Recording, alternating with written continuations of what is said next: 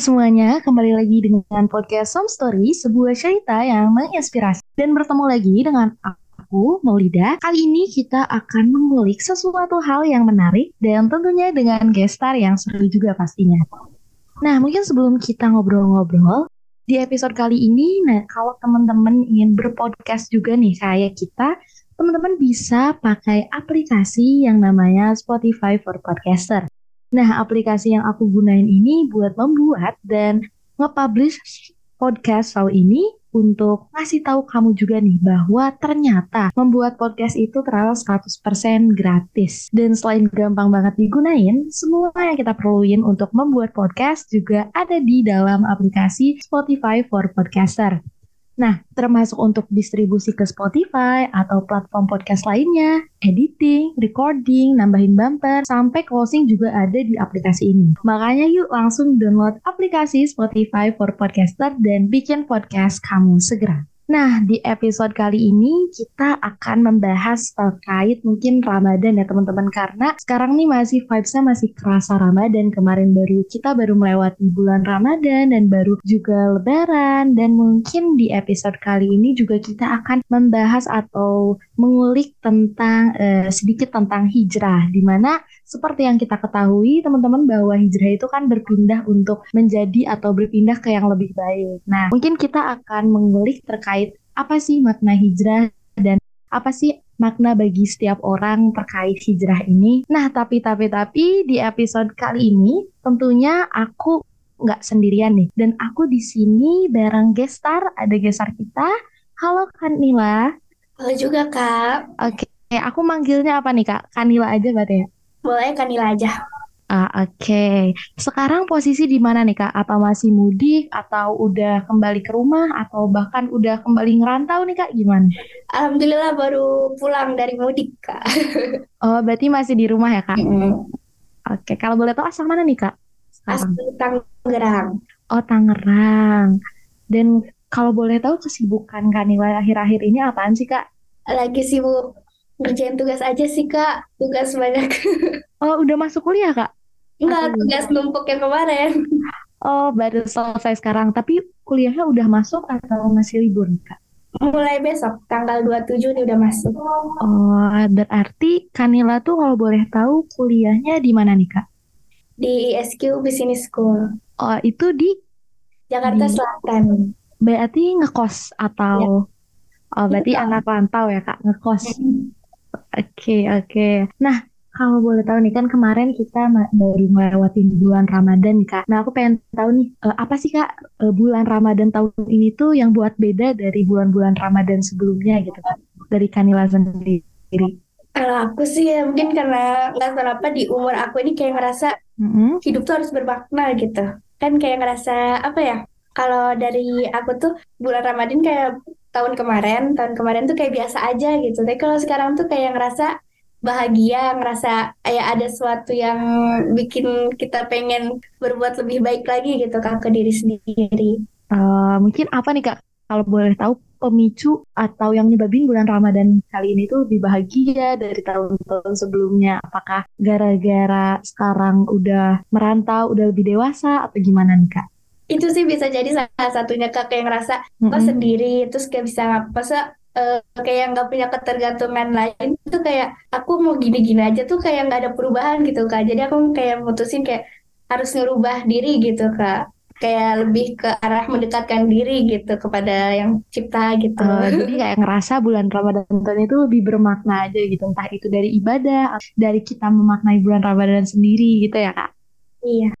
Eh, kemarin bulan Ramadannya di kosan atau di rumah, libur atau gimana kak? Setengah bulan di kosan, setengah mm -hmm. di rumah.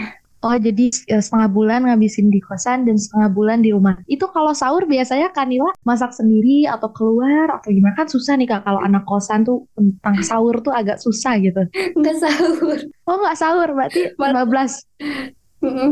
Uh, itu berarti nanti bukanya itu sekalian sahur gitu ya kak? Ya bisa jadi kayak buka makan buka habis maghrib. Tapi nanti kalau sahurnya hmm. paling jam 10-an gitu makan dulu. uh, kalau di rumah sahur dong kalau di rumah? Iya kalau di rumah harus sahur ya. Nah, oke okay, oke. Okay. Nah, mungkin uh, tadi kita ngebahas terkait Ramadan selalu juga nih karena kan sekarang baru selesai bulan Ramadan nih Kak. Nah, aku pengen tahu sih kan tadi uh, Kanila bilang kalau tahun ini tuh Ramadan Kanila tuh lebih bermakna. Nah, aku pengen tahu makna bulan Ramadan sendiri tuh bagi Kanila tuh apa sih Kak? Makna, makna dari bulan Ramadan. Ramadan dari menurut aku tuh bulan yang penuh berkah yang selalu menghadirkan cinta dan kebahagiaan. Karena di bulan Ramadan itu kita pasti pada sibuk memperbaiki diri, berlomba-lomba kebaikan, terus yang bilang tadi aku bilang selalu menghadirkan cinta dalam kebahagiaan. Itu kita bisa sebut kayak silaturahmi sama yang jauh, Kak. Dan bahkan tetangga kita yang nggak pernah ketemu nanti kalau sholat rawih bisa samping-sampingan ngobrol-ngobrol gitu nah, iya. betul betul bener-bener banget nih kak uh, dan mungkin kan banyak nih kak kalau Ramadan tuh lebih orang-orang tuh lebih apa ya berlomba-lomba untuk mengejar kebaikan nih nah menurut uh, Kanila sendiri tuh ada nggak sih kak kayak kebaikan-kebaikan di Ramadan yang mungkin bisa jadi kebiasaan kita nih kak di kesehariannya. Jadi kayak kan ada kadang orang tuh ibadah mungkin pas Ramadan doang atau gimana. Nah mungkin dari Kanila sendiri yang Kanila terapin keseharian waktu Ramadan tuh ke sekarang tuh apa sih kak? Entah itu jadi bangun subuh atau gimana kak? Lebih ke arah sholat tepat waktu sih. Ah iya iya bener kak. Berarti uh, kalau Ramadan kan kayak masa aku puasa tapi nggak sholat tepat iya. waktu gitu. Jadi sekarang lebih ya lebih sadar diri buat sholat lebih tepat waktu gitu ya. Benar kak. Hmm, oke okay, oke. Okay. Nah uh, mungkin uh, terkait Ramadan tadi, nih kak Nila sendiri mudik berarti ya kak pas Lebaran kemarin? Mudik. Ah mudik ke mana nih kak kalau boleh tahu jauh? Uh, lumayan sih tapi nggak jauh banget ke Lampung. Oh, berarti nyebrang ya kak? Pakai iya. mobil berarti? Iya. Oke oh, oke. Okay, okay. Itu biasa kan kalau mudik tuh kayak wah vibes baru selesai Ramadan tuh rasa gitu itu hmm. kayak vibes vibes lebaran banget mudik nah mungkin terkait Ramadan tadi uh, kita mau nyenggol terkait hijrah nih kak. Nah kalau nggak salah nih kan uh, Kanila ini sekarang lagi ngejalanin proses hijrah nih. Nah mungkin tapi sebelum kita ngobrol jauh-jauh terkait hijrah, boleh dong nih Kak Nila sharing ke kita kita terkait perjalanan hidup yang udah dilewatin sehingga uh, Kanila itu sekarang memutuskan untuk menjadi kayak ah, aku butuh jadi lebih baik gitu untuk berhijrah. Gimana nih Kak proses yang Kakak lewati? Jadi kalau hijrahnya aku tuh menurut aku ya hijrah melawan rasa hawa nafsu ya Kak. Aku tuh merasa banget aku tuh tipe orang yang terjebak di zona nyaman kayak males, mageran melakukan sesuatu yang belum pernah tuh kayak bisa nggak ya udah nyerah duluan gitu kak. Nah aku tuh lagi belajar banget buat untuk melawan rasa males, melawan yang berada di zona nyaman aku gitu kayak kebalikannya gitu kak. Dan sekarang kan aku juga berkat Ramadan aku lagi mempertahankan untuk bisa mengatur waktu lebih baik seperti bangun pagi, sholat iya. tepat waktu. Terus kayak aku juga lagi mikir buat ide konten, olahraga, mencoba produktif yang lebih ke arah positif gitu kak. Dan menurut aku itu juga ngaruh banget sih kak. Tapi kalau mencoba melakukan yang positif di dalam tuh diri itu kayak ngerasa ada tujuan aja gitu kak. Jadi kayak lebih bermakna. Soalnya dari kemarin tuh ngerasa kayak diri tuh aku nggak ada perkembangan gitu. Uh, gitu sih kak. berarti lebih mencoba untuk lebih produktif terus manajemen waktu juga ya kak. Aku pengen tahu nih kak uh, dari Kanila gimana sih tips produktif apalagi kemarin mungkin waktu Ramadan gitu. Tips produktif waktu Ramadan dan mungkin agar ibadah kita tuh tetap konstan. Karena kan iman tuh naik turun ya kak. Nah aku pengen tahu gimana sih Kanila mengatasi konstanitas itu? Kayak istiqomahnya itu gimana kak? Kalau aku sih hmm? jangan mikir sih kak. Kayak misalnya ada ada alarm nggak boleh mikir langsung gerak aja gitu kak. Kayak uh, Terus kalau apalagi kalau misalnya udah kita mikir ih mager banget, hitung sampai lima kayak satu, dua, tiga, empat, lima langsung gerak. Kalau aku sih gitu sih kak. Oke oh, oke. Okay, okay. Kadang aku juga hitung sampai lima kayak ih mager banget terus aku hitung sampai lima tapi nyatanya lima menit terus satu jam terus lagi ya kak lima menit lagi ternyata sepuluh menit lagi gitu nah, berarti uh, kuncinya lebih jangan menunda-nunda ya kak iya. kalau misalkan ada sesuatu langsung kerjain gitu Aku juga sekarang mau uh, tanya nih Kak terkait kesulitan yang dirasain sama Kak Nila untuk milih waktu Kak Nila tuh pengen berubah menjadi lebih baik nih. Aku pengen menjadi lebih baik. Nah, godaan atau tantangan apa sih yang pernah kakaknya alamin gitu dan gimana cara ngatasinnya?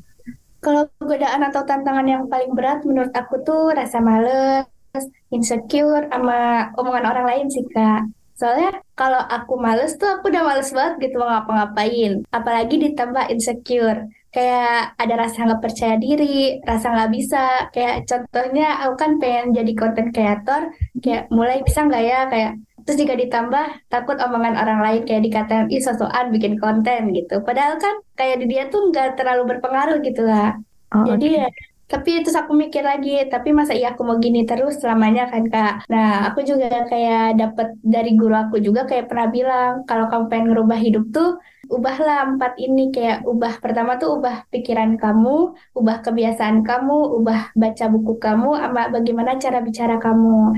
Nah dari situ tuh aku kayak berarti aku harus ubah semua dari itu kayaknya zona nyaman aku semua sih kak. Lebih ke arah zona nyaman aku. Dan ya udah dari situ aku pengen berubah Kak. Jadi lagi kayak berusaha gitu sih Kak. Kalau dari cara ngelewatin tantangannya sih yang tadi sih Kak, aku harus berpikir positif, grow mindset banget, menumbuhkan pola pikir yang positif gitu Kak.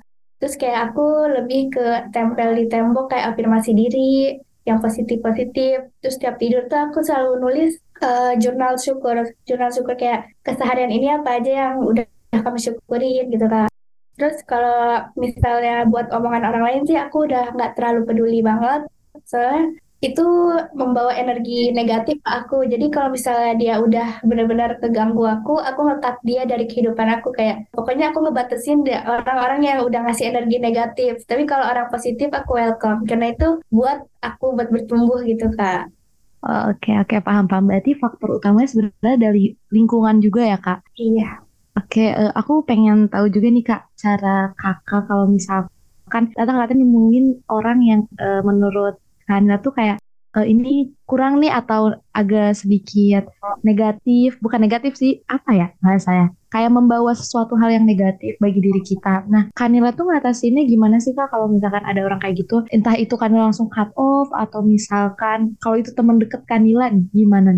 Kalau dari teman deket sih biasanya aku tegur dulu sih Kak, kayak lebih kayak kalau misalnya dia menilai aku kayak kok kamu kalau mau nilai aku ya udah bicara dengan baik-baik jangan kayak ngomongin apa gitu yang buruk-buruk yang bikin aku ngedon kayak kan ada kan kayak orang yang mau bikin uh, semangat tapi dengan cara ngedon gitu kan kak. Jadi kayak lebih baik dibicarain baik-baik. Kalau misal temen aku kak. Tapi kalau misal kita nggak kenal atau apa ya mending gak usah peduli gitu kak. Oke oh, oke okay, okay. berarti kalau teman dekat sendiri mungkin ditegur dulu gitu. Kalau nggak kenal yang ngapain kita dengerin atau kita urusin juga ya kayak. Ya? Iya. Nah aku tadi tertarik nih kak sama terkait yang tadi kata guru kakak kan empat hal yang harus diubah kalau misalkan kita mengubah diri.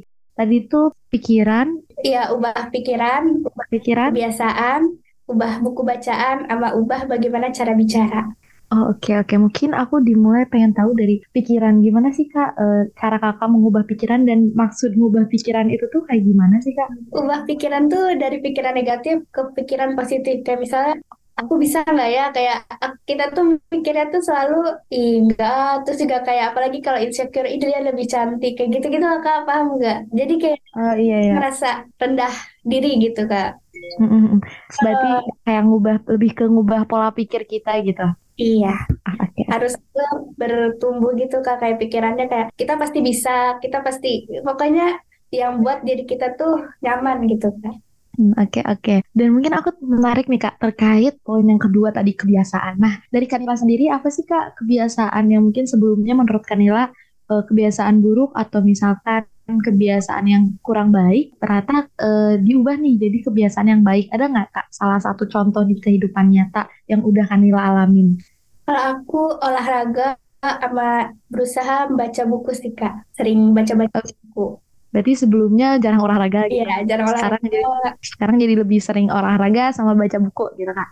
Iya. Soalnya ngaruh juga sih Kak, baca buku tuh kayak nambah wawasan di akunya gitu. Hmm, iya sih, sebenarnya baca buku tuh beneran bisa uh, apa ya, ningkatin value di diri kita. Jadi nanti mungkin kalau kita ngobrol sama orang yang berwawasan juga kita nggak kalah gitu wawasannya karena baca buku tadi ya Kak. Benar. Menarik Kak. Tadi kan uh, pemikiran, terus ada kebiasaan, baca buku, dan yang terakhir apa? Bagaimana cara bicara?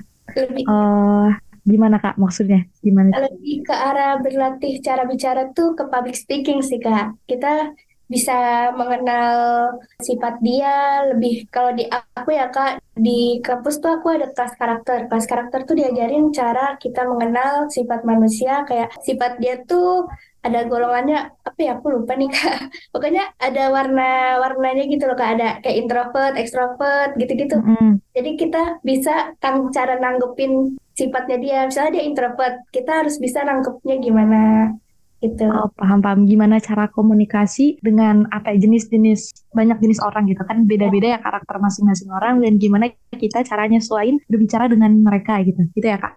Benar. Oke, okay, dan aku pengen tahu cara Kanila ningkatin tadi kan kata Kanila public speaking. Nah, ada nggak sih Kak uh, apa ya kegiatan atau beberapa hal-hal yang udah Kanila lakuin buat ningkatin public speaking tadi gitu? Ada beberapa, baru beberapa sih Kak. Aku juga awalnya belum bisa buat public speaking, tapi aku mencoba keluar dari zona nyaman. Aku selalu ikutan. Di kampus aku tuh ada EduFair Kak. EduFair tuh kayak perkenalan kampus ke antar sekolah. Jadi aku selalu ikutan gitu Kak. Jadi kayak berlatihnya tuh langsung terjun gitu. Oh, nah, aku sih. Langsung di lapangan berarti ya? Mm -mm. Oh, oke okay, oke. Okay. Berarti di EduFair itu biasanya ke sekolah ke sekolah terus nawarin eh, gimana Kak? Iya, nawarin kampus, kayak perkenalan kampus. Perkenalan, ya berarti lebih ke kalau kita pengen meningkatin public speaking, itu tuh salah satu caranya bisa langsung kita coba gitu ya kan, di hal itu kita coba terjun langsung gitu. Iya, lebih ke arah terjun sih itu juga. Kan di hmm. public hmm. speaking, aku tuh diajarin tuh ada tujuh cara ya kak, tapi aku lupa kan. Hmm. ada tujuh cara aja buat uh, gimana caranya ningkatin public speaking tadi. Mm -hmm. Jadi kayak ada ah, tahap-tahapnya gitu. Oh, oke oke. Aku uh, boleh nih Kak spill mungkin buku yang sering Kakak baca. Kan tadi Kakak udah mulai sering baca buku nih. Ada nggak sih buku favorit yang emang jadi ini tuh bukunya tuh jadi apa ya? Bukan jadi panutan gitu bagi Kakak kayak ada beberapa hal yang Kakak terapin dari buku itu. Ada nggak? Uh, Atomic Habit. Mm -hmm. Terus ESQ apa ya? ESQ pokoknya dari kampus aku juga sih ya guru aku yang nulis ISQ apa ya aku lupa ISQ aja. Terus filosofi teras sama apa ya aku lupa. Je, jangan ya aku lupa apa ya namanya ya. Kalau apa kak. ada satu lagi aku lupa gitu. Aku lagi baca tapi aku lupa kak. Nggak apa-apa apa kak. Berarti tadi filosofi teras mungkin ada beberapa baca buku juga yang ditulis guru kakak berarti gitu ya Mm -hmm. hmm, Oke, okay. terus aku pengen nyenggol terkait ini sih kak. Kan uh, tadi yang kakak bicarain semua gimana cara ngubah diri kita jadi lebih baik itu kan termasuk salah satu hijrah ya kak gimana kita caranya ngubah diri kita dari yang sebelumnya nggak kebiasa ini atau masih ngelakuin hal buruk nah ke pribadi yang lebih baik Nah, mungkin aku pengen tahu sih uh, makna dari hijrah atau cara kakak ngertiin kata hijrah itu tuh apa sih kak? Gimana cara kakak memaknai hijrah ini?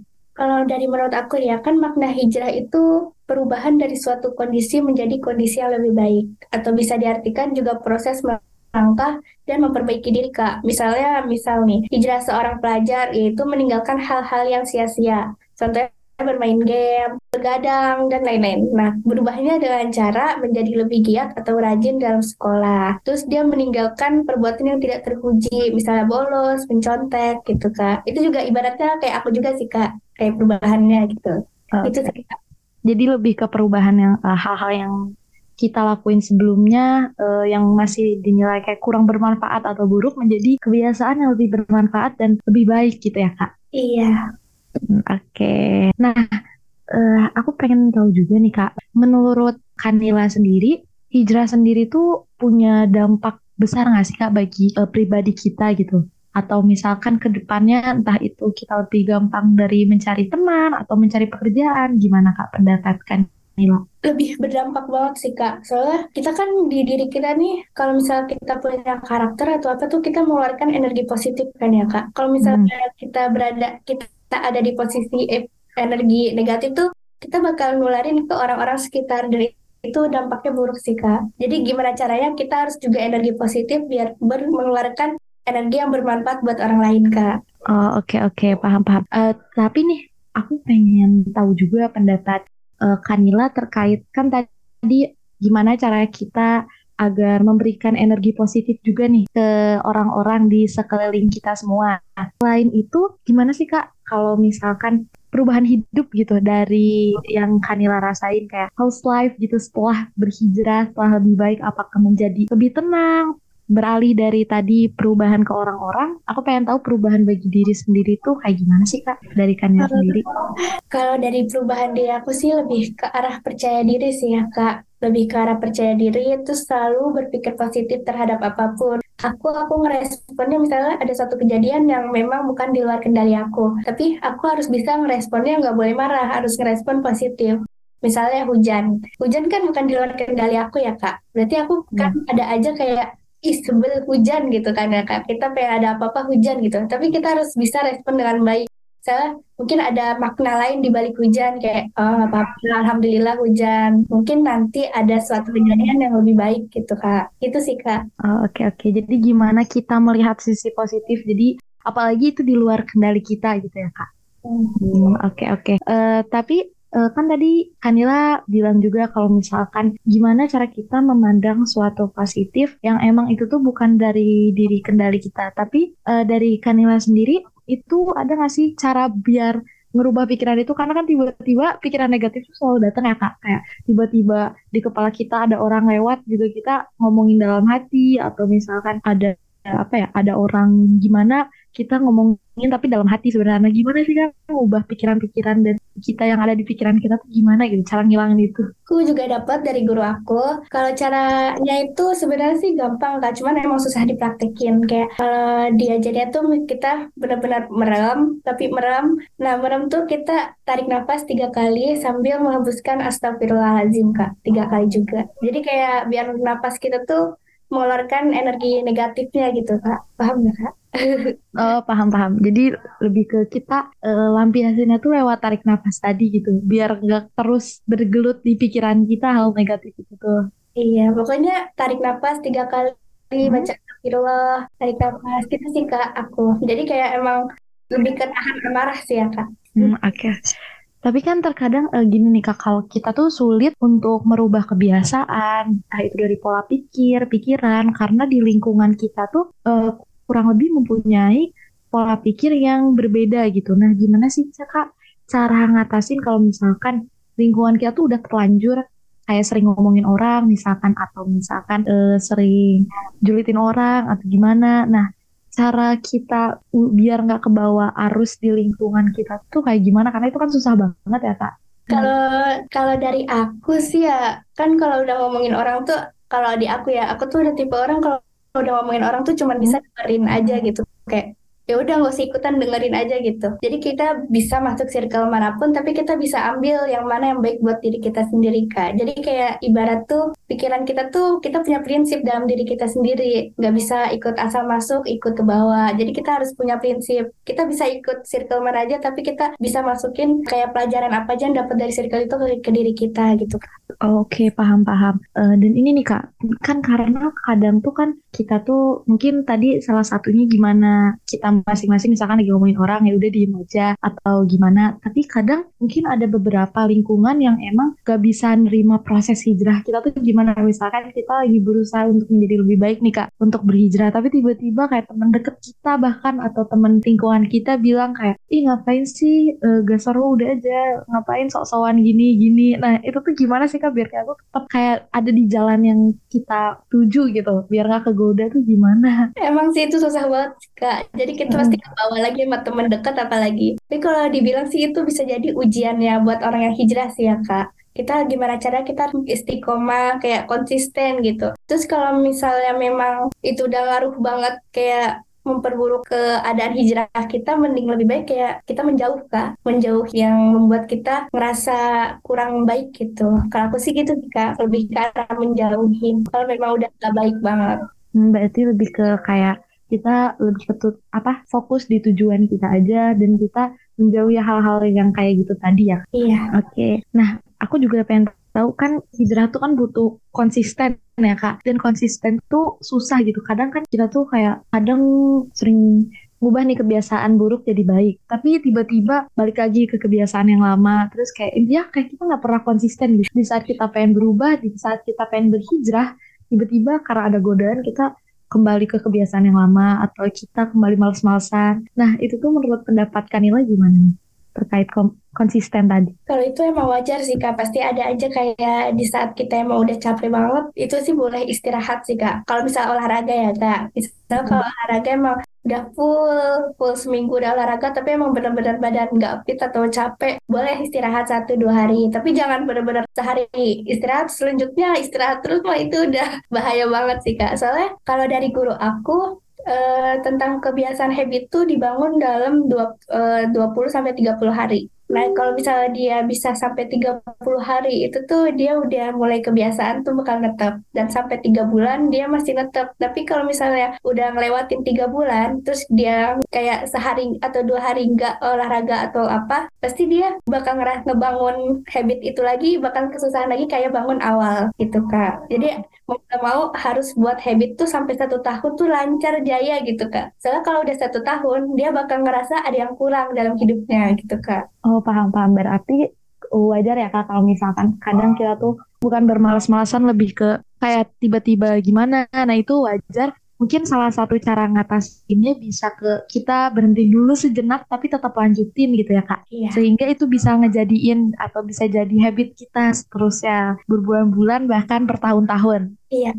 Nah, cara ngebangun komitmen kan tadi konsisten. Mungkin agak mirip sih Kak, konsisten sama komitmen. Nah, aku pengen tahu sih motivasi Kakak biar Kakak tuh terus berkomitmen sampai ada di tetap ada di jalan ini tuh gimana Kak? Motivasinya itu apa? Kalau motivasi ya kak, ini awalnya tuh aku motivasinya itu dari guru aku sendiri sih kak, Pak Ari Ginanjar yang pokoknya kalau misalnya aku tuh nggak tahu arti kehidupan tuh kalau misalnya aku nggak ketemu Pak Ari gitu. Pak Ari tuh ngajarin aku tentang ilmu kehidupan. Nah, ilmu kehidupan tuh dimulai dari aku dididik di kampus harus punya karakter yang baik, diajarin belajar kecerdasan emosional yang tadi respon harus merespon baik sama respon buruk gitu kak. Terus juga yang pasti harus punya fondasi yang kuat kak, atau bisa dibilang iman yang kuat kayak iman iman kita kepada ciptaan kita. Terus juga pernah guru aku lagi coach Ramdan tuh bilang Pak Ari itu pengen kita punya pribadi yang baik dan hebat. Nah, pribadi yang baik itu dalam pribadi yang baik itu berkarakter seperti jujur, disiplin, kreatif, rendah hati, profesional, dan kalau pribadi yang hebat tuh kita menjadi seorang yang sukses gitu kak. Dan aku tuh kayak pengen wujudin mimpinya Pak Ari gitu kak. Nggak tahu ngefans banget sama Pak Ari.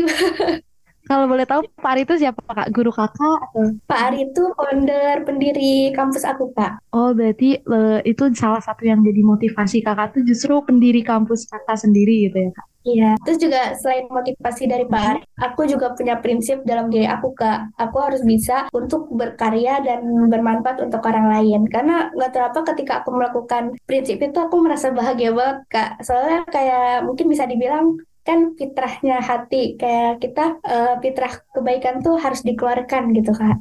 Jadi kayak udah dari asalnya gitu. Kita harus bisa mengeluarkan kebaikan-kebaikan agar yang kebaikan dari Allah tuh bakal masuk lagi ke kita. Gitu kak. Oke okay, oke okay. berarti salah satu motivasi kakak tuh tadi dari uh, dari Pak Ari terus dari diri sendiri juga tentunya ya kak ya. Hmm. Nah kalau boleh tahu uh, ada nggak sih kak video-video atau misalkan uh, kakak tuh sering nonton ini channel ini kan tadi baca buku nih. Mungkin beberapa dari kita kadang kan kayak aduh males nih baca buku. Nah selain buku tuh ada nggak sih kak buat nambah wawasan atau nambah motivasi kita untuk kita bisa berubah ke arah yang lebih baik dan lebih produktif gitu cara lain sebenarnya nonton TikTok tuh banyak tuh kak tentang uh, eh, self development tuh banyak. Cuman aku tuh gak bisa nyebutin soalnya saking banyaknya tuh aku like, aku masukin, aku follow gitu kak. Jadi aku terapin aja gitu. Banyak, cuman aku lupa kak nggak ngikutin banget gitu orangnya. Oh, paham paham berarti secara nggak langsung dari TikTok yang dikenal itu sebagai platform hiburan ya kak di situ juga ternyata banyak apa ya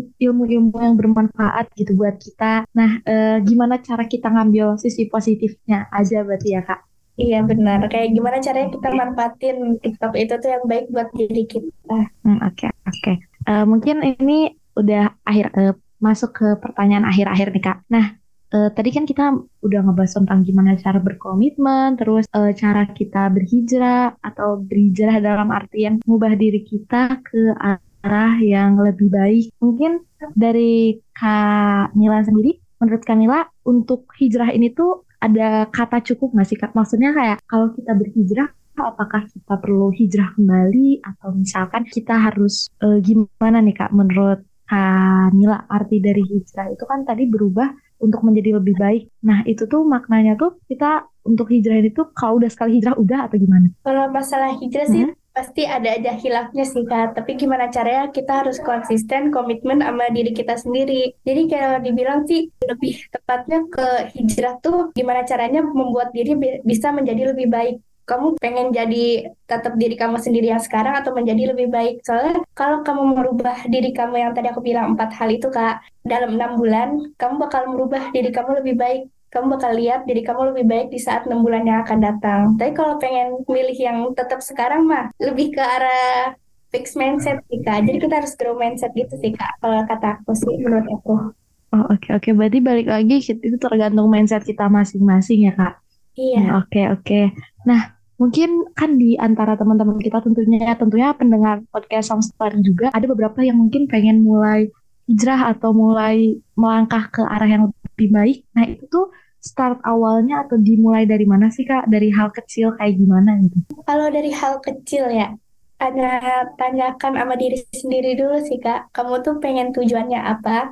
Pengen jadi apa, pengen dilihat apa. Soalnya kalau dari aku ya, aku tuh pengen dari tujuan aku, aku pengen bermanfaat untuk orang lain, untuk bisa berkarya juga kak. Jadi kayak tanya ke diri sendiri, kan harus mengenal diri sendirinya. Gimana caranya? Kenal, harus kenal sama dirinya gitu kak.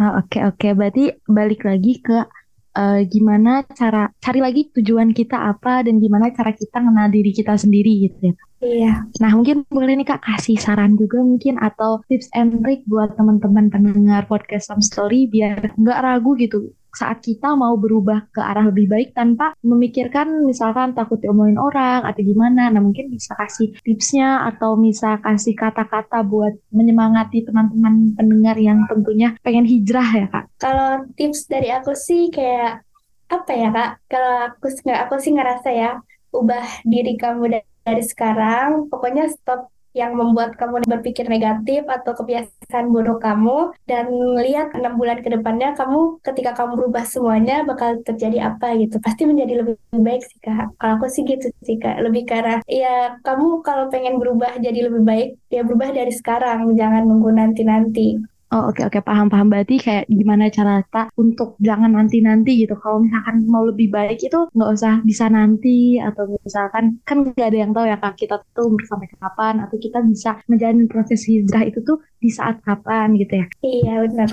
Oke, terima kasih Kak Nila. Nah, mungkin dari tadi bincang-bincang sehat dengan Kak Nila terkait hijrah, terus mungkin terkait Ramadan juga atau Lebaran. Nah, kita bisa ngambil kesimpulan ya teman-teman bahwa hijrah itu bisa sebenarnya tergantung pribadi masing-masing gimana cara kita mengartikan arti kata hijrah sendiri. Kan hijrah sendiri merupakan berpindah ke yang lebih baik. Nah, e, gimana sih kita mengubah mindset kita, mengubah pikiran kita tadi, terus cara-cara dari Kanila tadi untuk mengubah uh, diri kita untuk lebih produktif, untuk ke arah yang lebih baik. Dan tadi juga Kanila udah ngasih tips and trick dan juga cara agar konsisten dan komitmen yang susah banget dilakuin pada saat berhijrah. Nah, Oke, okay, gestar hari ini pokoknya ternyata seru seru banget terkait kita udah ngomong terkait hijrah, terkait Ramadan juga. Pokoknya makasih banget nih Kak karena udah jadi gestar kita di podcast Some Story dan semoga cerita pengalaman, saran-saran, tadi tips and trick juga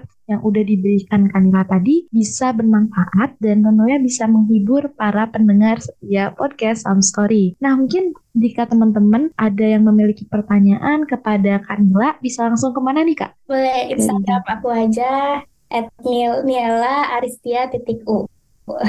Ah, Oke, okay, siap. Boleh. Jangan lupa teman-teman bisa langsung follow dan mungkin kalau tanya-tanya bisa langsung ke Instagram Kanila. Dan misalkan teman-teman semua ingin bekerja sama atau ada ide untuk konten podcast Some Story selanjutnya, hit us on Instagram at podcast underscore some story dan juga mungkin bisa melalui email kita podcastsomestory at gmail.com dan terima kasih buat teman-teman semua yang sudah mendengarkan podcast Some Story episode 115 bersama Kanila and see you on the next episode. Bye-bye. Bye.